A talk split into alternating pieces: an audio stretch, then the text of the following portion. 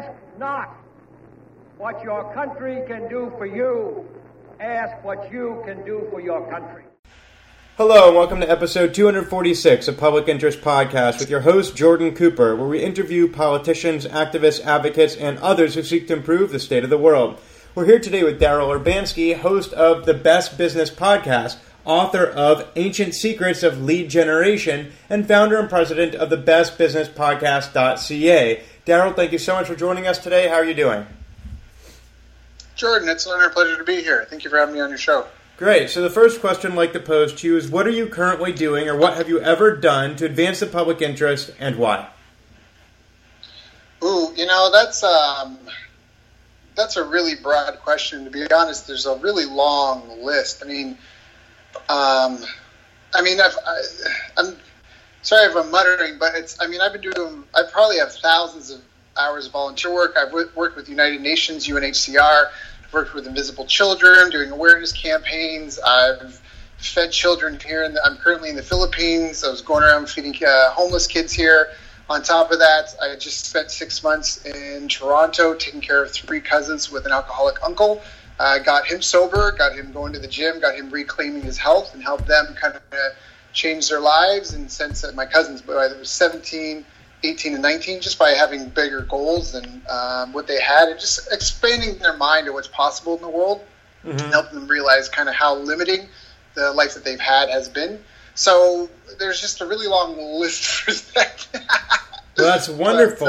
Let's ground this conversation right now in the Best Business Podcast. Now, you've stated in prior interviews that you can create a seven-figure automated income stream, which is, for our listeners, $1 million or more for other individuals, and you're interested in helping teach them how to be entrepreneurs and create and become millionaires. So let's start there. I guess, how did you get into this business? And why are you interested in helping other people become millionaires? Sure. So, that's a fantastic question. So I have a mission to help create 200 new multimillionaire business owners. How? You'll do better when you know better. So this all started obviously on a path to myself, being ambitious, being frustrated with working at places where you're just supposed to show up, do your job, and go. When I saw that there could be a better way to do things, and just, I guess, maybe just being me, in the sense that you can hear I've done a lot of volunteer work. I get involved with a lot of things. So I really have an eye for wanting to do things bigger, better, stronger, faster. And having been in business, a few different models of business, I've done a lot of different things. I had a franchise model. I was freelance. I've done vending machines. I mean, you name it. I've either experienced it or I have friends that I do it.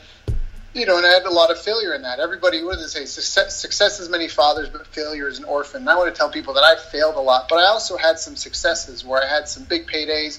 I had some fantastic things. Like, I got to go back to Japan. I lived in Japan for 3 years, and I wanted to go back. So I decided to do a launch and promoted a $10,000 30-day tour of Japan, doing basically the favorite things of my 3 years that I spent there, and that I speak the language, I would be a guide and take care of everything, yada, yada, yada. Sold a handful of those. And so being an entrepreneur really allowed me to kind of live life on my terms, but it was kind of hit or miss, up and down, feast, famine, like ebb and flow. And so throughout those iterations and ways, I've constantly tried to refine the process, figure it out, buying, coaching, reading books, doing courses, all this sort of stuff. So fast forward, I have this martial arts school, and I get involved in marketing automation stuff. One of the most powerful developments in the business world, at least, a lot of people are talking about AI and chatbots and this sort of thing, but the most, to date, that I'm aware of, powerful innovation for a lot of businesses is the email autoresponder, because not the autoresponder like, I email you and I get a bounce back email saying, hey, I'm on vacation, email me in 3 days or whatever. Like, I mean one where you can schedule emails basically until infinity. And I use this, and I got involved with some really savvy people that use these in some very sophisticated ways, but also very simple ways as well. For example, when I had my martial arts school, I had an email autoresponder with about 13 emails in it every time someone got injured. So injuries happen. It's a fact of life. And actually, most of the injuries my students had happened outside of training at my gym, not in class. But they would blow at a knee playing ultimate frisbee or whatever, playing around with the sun.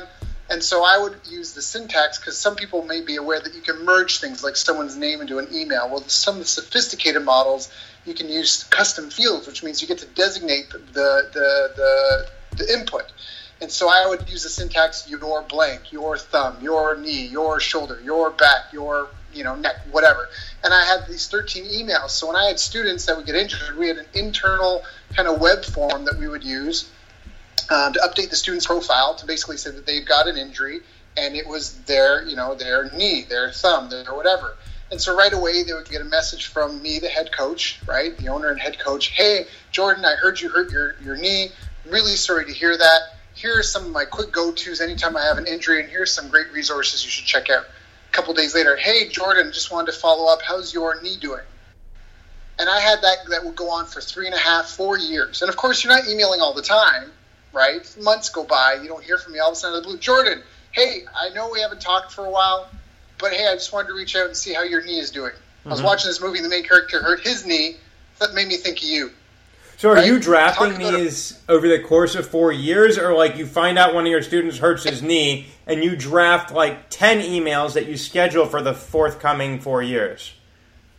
Correct. Although you do it once, and now you use that as a templated system in your business that anytime someone is injured, you just put them into that autoresponder sequence and follow up. So that was a real breakthrough for me. And then I got involved with a lot of other things. And I mean, we only have half an hour, so let's condense a lot into a little. But I did this, and I had a nice little tidy martial arts school doing six figures a year. Had some instructors, had a couple sales reps.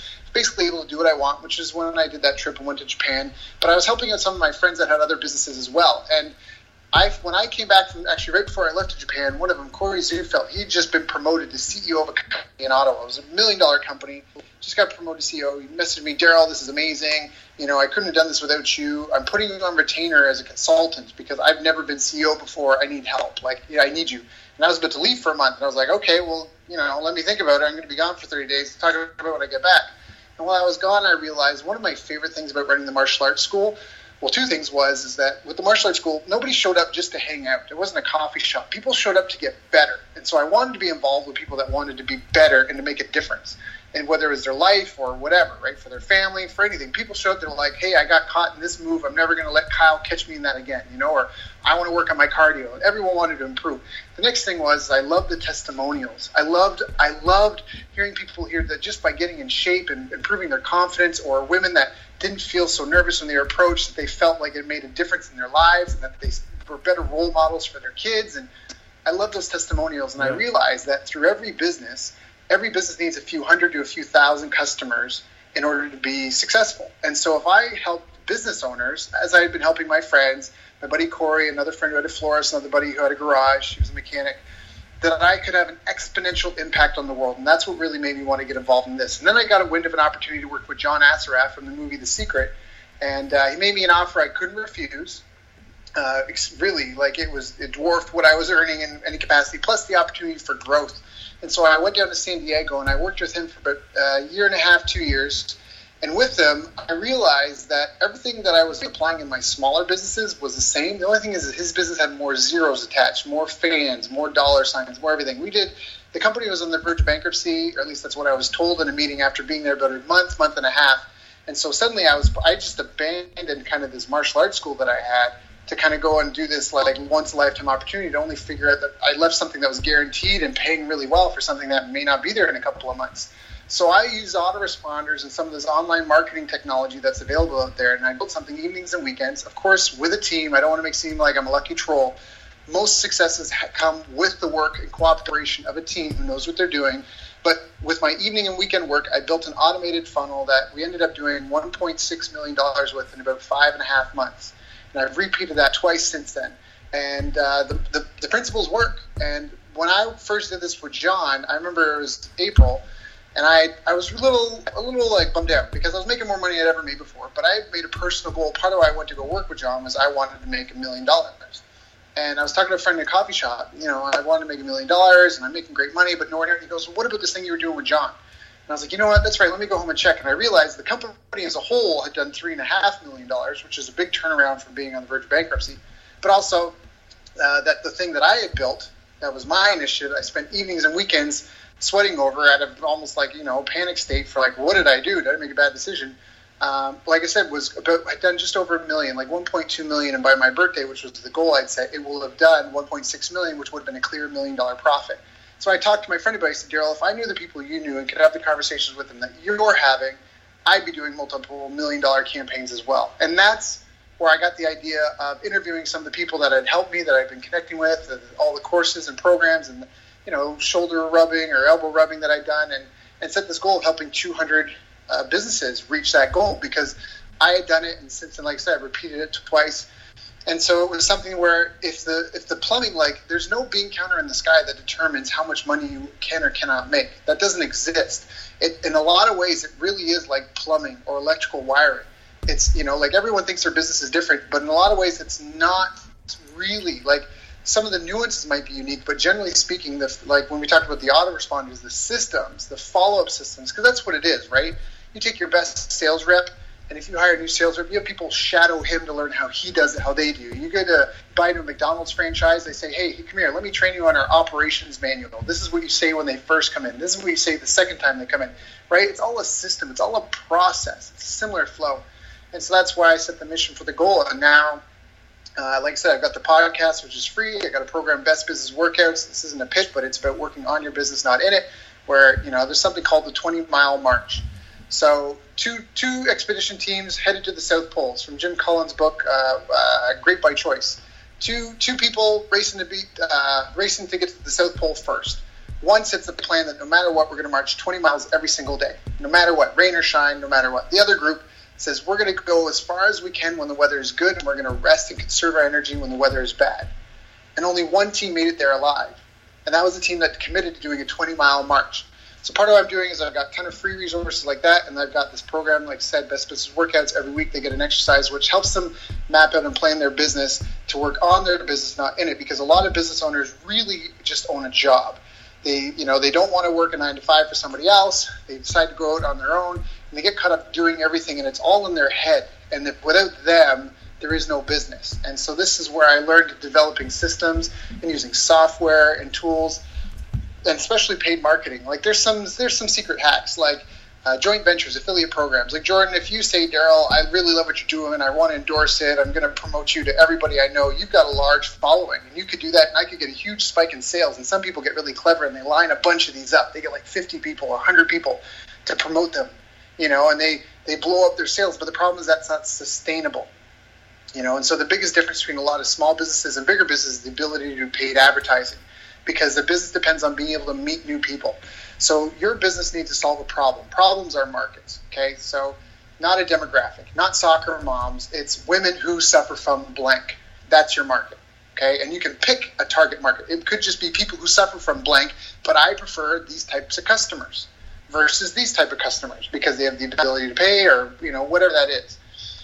And so you focus on that market, but a business depends on meeting new people. I always call, like, whatever your business is, it's a black box. And that's really, when you look at franchises, which you say have higher success rates than startup businesses, the franchise is just, here's an operations manual, and then they have a marketing headquarters that everybody pitches in to give them a budget for, and they test things small, and when something works, they roll it out to all the locations. And that's because every business needs to be able to meet new people. So if you have a dentist office, I call that, it's a black box. That office needs to run like a well-oiled machine with checklists and quality standards and process in place we can talk about another time. But reality is, someone comes in in pain on one side and leaves happy, smiling, and laughing on the other side, right? And so if you solve that problem, you owe it to the world to find everyone you can who's suffering from something that you can solve. And money is just keeping score. And so even if you have a local business, why couldn't it be a nationwide franchise if you just understood how to work on a business, not in the business? And so that's kind of where I'm meant to do. I realized that I can have an exponential impact, that I could have, you know, get way more testimonials, whether I get them or not. That's not necessarily about, you know, it's not about my ego and gloating, but just I want my life to have meaning. To even go on a deeper level, you know, I was an orphan, and I'm 34 years old. I met my biological mom for the first time ever last November. And for me, you know, when you don't just belong somewhere, a lot of orphans develop gifts and special talents because they feel like they need to buy in to belong to a group somewhere. And so for me, I really just want to be of value. And so if I can help 200 people grow their businesses to over $1 million, I'll help them escape that little rat race of the huddle of that I have to be the doer of everything, and build something that can actually solve a pain point or problem for people in the world, and understand how to grow it and scale it. And a lot of that's going to come through setting up proper systems and processes documentation, training programs, having, you know, a company culture that works, that lives even if you're not there, and then learning how to make paid advertising work, because the reality is that a lot of people, when they get into business, you know, I like baking pies, and everyone says I should open up a bakery, and I love baking pies, so I go for hours, I plan my logo, and I plan the layout of my store, and, you know, it's so exciting. Then I launch, and I tell all my family and friends, and they all come, and they make their obligatory first purchase. And now I'm so busy because I got all these orders, and now I'm fulfilling the orders, and no one is bringing new people through the door, because the reality is most businesses will have a brand new customer base every 6 years. Because most people, right, they move on. Even if you join a gym, you train at the gym a couple of years, something happens, right? You get involved in a new sport, you move, whatever, right? And so how do you meet new people? And that's where everyone gets caught up and stutters and stops and falters, because they hit up their personal networks, and then what? How do you meet somebody new? Well, right? You got to pound the pavement. You got to, like, all this sort of stuff. And so paid advertising can be a phenomenal way to get it work. It's simple, but it's very difficult. And that's really what separates nationwide brands from small mom and pop shops. So, Daryl, it sounds like what you've done is you've created a system of creating nationwide franchises, which enabled you to become a millionaire. And then, of course, you're hoping to create an exponential impact in the world by helping 200 others, and hopefully more than that, franchise and create franchises out of their own businesses as well. And it's about taking a business that succeeds on a local level and trying to help it succeed on a national level. Is that a fair approximation of what you're trying to do? Close. A couple of things. One, I'm not a millionaire yet, but I'm definitely on my way there. But two, I have generated multiple millions of dollars for multiple clients, and that's something I want to replicate for other people. So that's definitely true. And it doesn't necessarily have to be a local business that now becomes a franchise. If you have, it depends on what the product or service is. I mean, counseling is something that you could do almost in a call center style, not to try to commoditize it, but if you were a psychoanalyst or a therapist, you don't need to be locally there with the person. Right now we're talking from other ends of the planet over Skype. So why couldn't you serve people in a certain area? If you felt a passion about a certain area of the world, if you saw in the news that there was a national disaster, why couldn't you take your proven method for getting clients in your local community and put those ads or those social media posts or whatever that is, the processes that you do to meet new people, give them a chance to get to know you, like you, trust you, and give them some sort of low risk, low barrier of entry first kind of put your toe in the water offer to get on a Skype call with you and just hear about their problems and the suffering, the pain that them and their family are going through, that the trauma that their kids have experienced. It doesn't have to be a franchise. You know what I mean? With technology today, you could have a small remote location that could serve an extremely large market, which was another thing I learned working with John. Because with my martial arts school, it was local, and the only way to grow was through local buildings. But now all of a sudden margins are really high because you've got to have all these leases and rent and equipment, blah, blah, blah, blah, blah. But with an online business, you can serve a really large group of people, digital products as well. So it just depends. But that's where I come back to a business is a business. That depends. That is the fulfillment part, right? You have a traffic team. You have a conversion team, and then you've got your product fulfillment team. I mean, they said that everybody that runs a business needs three key people, a marketing person, a product person, and an operations and finance person. And those three people should not be you, and they should not be the same person, because each requires a special skill set. And if your only tool is a hammer, every problem looks like a nail. So every accountant is not going to see marketing problems as they truly are or should be seen. They'll see them from an accounting numbers perspective, right, which may not be human enough. Same thing with product. Well, Daryl, let me interject right here. So suppose that somebody's listening to this podcast episode and they say, well, great, you know, I have a little bakery, and then the 3 points you said, and I'm the operations person, right? I'm the one who's baking my bread. I'm selling croissants every morning. But I've also had to be the marketing person. I'm creating signs. I'm the one putting ads out there. And in the finance, well, again, I'm running a back room. Maybe my spouse is helping out. So you're saying that I need to find a marketing person, an operations person, and a finance person, and I can only be one of those three? No, I'm telling you, you need to work on your business, not in it. And so you need to wear all those hats right now, because that's how you have things up and running. But you need to get out of there. So first thing of all, if you want to make $100 an hour, stop doing $10 an hour work. When you look up the word entrepreneur in the dictionary, it says the person who organizes a business or businesses. It doesn't say the person who answers the phone, mops the floor, cleans the toilet, creates the product, answers the call, does the accounting. It doesn't say that. person who organizes it. So that's where you should be organizing team, where the sum is greater than the whole, and there's an adequate amount of profit left over, where you can collect the salary for having organized the group and the team and systemized and maintained quality control. That this, you know, because the other thing is when you go through a drive-through, no one's like, "Hey, Sally got tired today and was sick, so sorry, drive-through's closed." That doesn't happen in a proper business, right? Mm-hmm. But that happens in the bakery that you mentioned. Someone goes away for a few days, they're closed down because we're going away. Oh, okay, well, that means that you're no longer serving the need of the people at more. And so while you're away, like people, you know, people have their lives, right? So I might love your bakery, but if I come to you every day at lunch and you decide to go away for a week, I got to eat every day, right? I got to go somewhere. So the solution is to work on your business, not in it. And that is where you look at it as a machine that you step outside of and you look at, okay, what are the parts? Do you know what I mean? What are the different components? What are the pieces? What is the client experience from beginning to end? We call it the power of one. If you only had one customer, what would you want their experience to be? Could you draw that on a map, like an assembly line process, from the very first time they hear of you, see you, meet you, to their very first taste of your food, versus getting them to come back over and over and over, mm-hmm. right? How do you plan that? And then how do you document all the tasks that need to happen and then organize those tasks? And because a lot of people hire for titles. Like even at the beginning of this interview, you asked me what my titles were, and inside I kind of laughed because that's a common thing that people do, but especially when you're building a business, it's a terrible way. Like, oh, I need a secretary. Let me hire a secretary. You should do what a secretary does. Well, what does a secretary do? Well, I don't know. Let me go through the list of tasks that really have to happen, and maybe you don't need a secretary. Maybe you realize, oh, I need a mailroom girl or who knows what, right? That's old because we don't really have mailrooms anymore. But the idea is that you need to create these, once you have this workflow process of how things happen in your business from the customer experience perspective, from beginning to end, right, where they now refer their friends to you and then hopefully come back or pass on or sign up for a subscription program of yours, right? Now you come back and you go, okay, what are all the tasks that have to happen to make this experience flow and work? What are the emails and messages that need to be sent? You know, any good sales rep will know that you have to have a process and a system for following up with people. This is the first email I send. This is the second email I send if they don't respond. This is the third email I send if they don't respond. Hey, here's the appointment reminder message I do for them. That's a system and a process. And you have to get that documented and laid out so it's not in your head. So the business doesn't rely on you, so you can show it to somebody else and train someone else on it. And now your business can have a sustainability and it can have like a presence in the world where it will function and solve people's problems, whether you are working or not.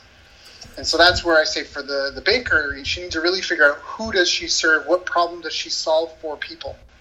So Daryl, you know, and when you get really, go ahead. Well, I'll let you finish that thought, and then we are approaching the end of the podcast. So once you finish that thought, I'd like to ask you to speak about some of your motivations. You're clearly a very passionate person. You're very interested in helping people have business success. I guess, what is it that motivates you, and what do you hope will be the ultimate legacy of all of your time spent trying to help other people have businesses? I mean, clearly you've stated you as a legacy, you'd like to have multiple, specifically 200 businesses succeed and reach $1 million goal. But what, I guess, is your could you reflect on your motivation and what you hope in a larger perspective will be the legacy of your work to help people with create better businesses? Mm-hmm. Mm-hmm. Well, I mean, if you look at the world, there only really seems to be two states of existence, growth and decay. There doesn't really seem to be a lot that stays still or stays still for long, right, depending on what kind of time scale you look at. So the focus has to be on growth. And so for me, I want my life to mean something. I don't know why. I don't know where it comes from. But I just can't sit around and do subpar. I'm not that guy. I can't walk down the street, see an old lady have all these grocery bags falling apart and be like, geez, let me stop and help you with that. I'm not that guy. I have to stop and help. I just can't. You know, even especially when I go to a restaurant, like this happened. I was on a date a couple of years ago now. But it happens all the time. I was on a date, went to this beautiful new Indian restaurant that had just opened up, and it was amazing. It was a great restaurant. Food was fantastic. The waiters were all in these beautiful little tuxes, but it was empty. There was me, the girl I was there with, and a couple other couples, but they had room for like 50 couples, 100 couples, and there was 3. And I couldn't relax because I knew the owner is probably in the back room panicking because this is like 6 o'clock. You know what I mean? It's like 6 o'clock on a Thursday night, Friday night, like, hey, if you're going to make money, this is the time for that location that, you know, so I just can't relax and know that. And the reality is, I mean, that's my tagline, your success is my success. And so I always said, even a long time ago, I don't need to be rich. If I could just make money doing everything that I love to do, That's all I really need. And hey, maybe I don't even need to make money doing it all. If I help out my buddy who has a gym all the time, then maybe I get that membership for free. Like, we're social creatures and we depend on helping each other. And as I said before, I've been an orphan, so I depended a lot on people's help. Otherwise, my life story would have been totally different. So I don't know where the motivation comes from. I want to have kids. I want to have people take care of them and appreciate them and help them if I'm not around to help them at all. And I want to have a lot of kids. So maybe that's part of it too. But at the end of the day, I think we all want to die and have our life mean something. I don't know if people think about their death often enough, because for a lot of us, we're probably closer to that than we are the beginning of our lives. And the reality is we're going to be dead for a lot longer than we're going to be living. And so what's that legacy going to be? What's that that's going to carry on? The volunteer work has just really opened my eyes to see the world and see how common we all are and see a lot of the suffering that's needless and goes on. And I think that entrepreneurship is a really powerful thing. I mean, some people are afraid of global warming. Some people are afraid of disease and famine. I mean, there's so many people in the world that don't have access to clean water or, you know, all. And it's entrepreneurship that's going to solve it. It's not going to be a government that's going to come in and solve everything for everybody. We have to motivate the people who are motivated and empower them to help others, which is why I say business problems are markets, not a demographic. And if you've learned how to solve a problem, you can now solve that problem. That's why the goal is $1 million. It's not the $1 million. It's the ability. It's the scale. It's the ability to help. How would you help 10,000 people? How would you take on 10,000 new leads? How would you handle 10,000 refund requests? How would you ask for 10,000 referrals? Like, do you know what I mean? It's that process of scale to actually make an impact and a difference in this planet. So that's just part of my motivation. I mean, you know, before it was just to make $1 million for myself, which I didn't end up doing for myself. I haven't done yet. I'm on my way there. I'm getting there. You know, every year I get closer. But now that I know that I have the ability and that I can step into a company and I can add $600,000 to their bottom line in 6 months. Do you know what I mean? That I can take a company doing $20,000 a month and help them do $100,000 to $600,000 in a single month. Now I'm like, that's the power. That's something that's kind of cool. I mean, and it's, you know, and it doesn't. There's only so many hours in a day, so it's not like I'm working 36 hours in a 24-hour period. I've figured something out.